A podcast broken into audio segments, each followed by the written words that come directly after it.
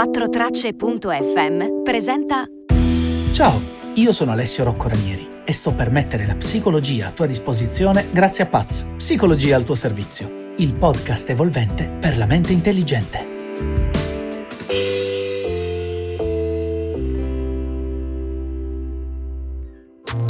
Benvenuto o benvenuta al primo episodio del mini corso di sopravvivenza psicologica alla coronacrisi.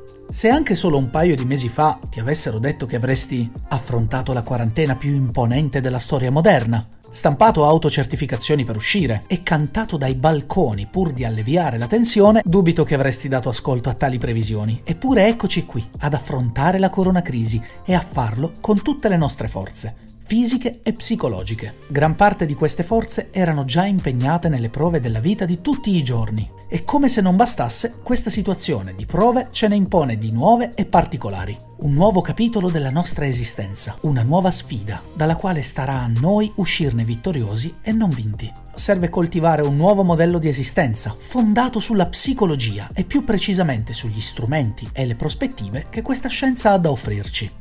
Infatti, grazie alla psicologia possiamo potenziare, evolvere e riorganizzare le nostre risorse mentali. Ma dove si trovano queste energie mentali? Vanno scoperte? Vanno create? O vanno trasferite? Come si può fare a ricaricare la nostra batteria mentale? Beh, ci sono tanti modi per farlo e uno di questi è condividendo le strategie o le informazioni che permettano questa ricarica. Ed è proprio da questo principio che nasce questo audiocorso sulla gestione della coronacrisi. Nell'episodio di oggi partiremo dalle basi, e cioè dalle informazioni che ci giungono riguardo l'argomento. Perché siamo bombardati dalle notizie sul coronavirus e questo ci fa stare in uno status di ansia perenne. Il nostro cervello infatti non è molto bravo a distinguere il livello, il grado di pericolosità degli eventi potenzialmente dannosi la mente è un po' come una mamma iperprotettiva, che al primo fresco barda i propri figli neanche dovessero partecipare alla battaglia finale del Signore degli Anelli. Fa questo per sopperire alla sua missione principale, e cioè garantire la nostra sopravvivenza. Quindi al primo segnale di rischio alza tutte le difese corporee associate proprio alla sensazione scatenata da un eventuale pericolo, e cioè la paura. Da questo ne consegue il rilascio di un ormone chiamato cortisolo. Il cortisolo serve al nostro fisico per prepararsi a reagire ad eventuali minacce e quindi attuare quelle risposte fisiologiche codificate nel nostro genoma che si attivano quando siamo in pericolo. Per brevi periodi di tempo questo processo non rappresenta un problema, anzi è una risorsa naturale che in molti casi salva la pelle.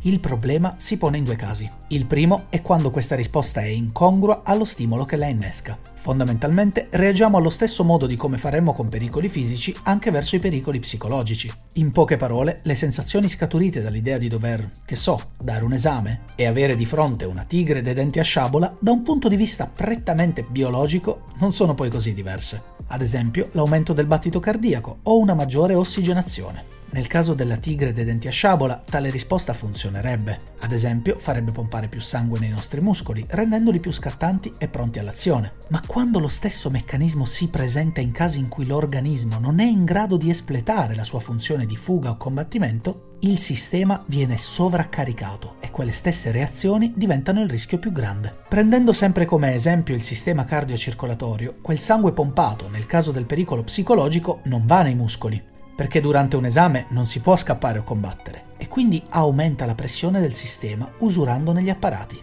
Il secondo caso riguarda la durata del fenomeno. Nel momento in cui il rilascio di cortisolo non è temporaneo ma costante, l'ormone infiamma l'organismo, impattando negativamente sui vari apparati fisici, primo fra tutti quello immunitario. Non mi dilungo perché questo è l'argomento di cui parleremo nella prossima puntata. Invece in questa voglio concentrarmi sul modello della buona informazione dandoti tre consigli, tre principi per gestire e ricercare in maniera ottimale le notizie che ci giungono sull'argomento. Consiglio numero 1. Occhio alle fonti. Viviamo in un'epoca in cui siamo sommersi dalle informazioni. Peccato che all'aumentare di queste se ne abbassi inesorabilmente la qualità e la veridicità delle stesse. Informarsi su pagine poco attendibili o ancor peggio tramite WhatsApp non è una buona strategia, perché si corre il rischio di prendere per buone delle balle gigantesche, come quando girano quegli audio fasulli che creano panico immotivato e poi si viene a scoprire che a girarli è il solito burlone di turno che a Bari chiameremmo sempre con una parola che finisce per one, ma che inizia per T.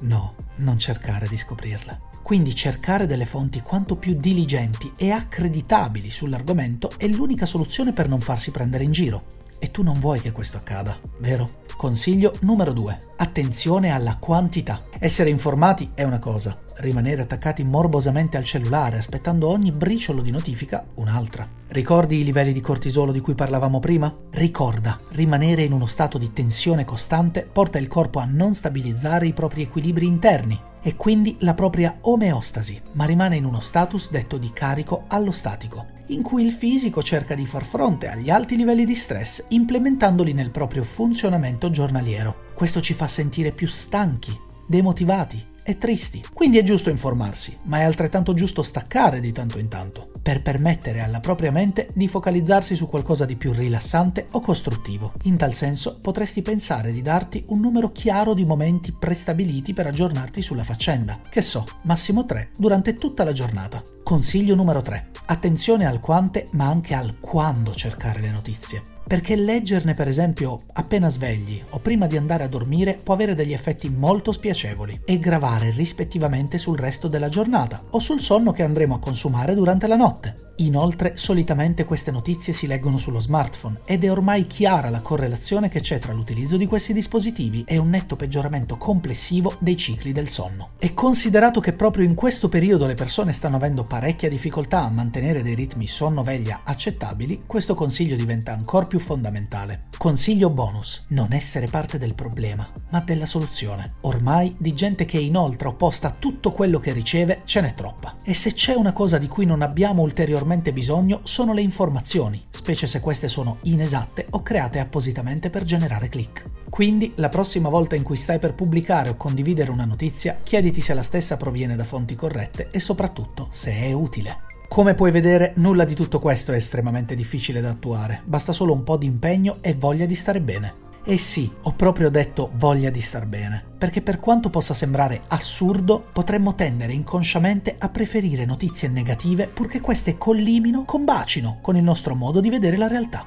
In poche parole, se pensiamo che questa storia sia la fine del mondo o un metodo per controllare la razza umana, saremo molto più portati a cercare le informazioni che confermano queste tesi disperate, piuttosto che quelle contrarie. È importante rimanere razionali e appellarsi solo a ciò che c'è di più plausibile, sforzandosi di essere spettatori imparziali e preparati. Quindi, ricapitolando, cercare notizie da fonti serie, non sovraccaricarsi di queste notizie e fare attenzione al quando si leggono, ma soprattutto non cercare inconsciamente di far quadrare le notizie di questo pazzo mondo con le proprie rappresentazioni inconsce. Lo comprendo, più facile a dirsi che a farsi. Io sono il primo che ultimamente si sta informando tanto sulla faccenda, ma proprio perché conosco bene i pantani in cui si può rimanere invischiati, conosco molto bene anche i giovamenti a cui portano questi consigli. Io spero che questo podcast possa risultare utile a tutti quelli che in questo momento momento si sentono particolarmente allarmati o tristi, o che possa essere usato dalle persone per calmare un amico, un'amica o un parente un po' troppo preso dalla situazione. Ti chiedo quindi di condividerlo e ti ricordo che se hai dubbi, domande o proposte di argomenti puoi scrivermi dal sito www.alessioroccoranieri.com.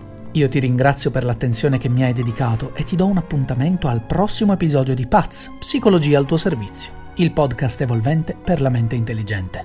E ricorda, che la psicologia sia con te.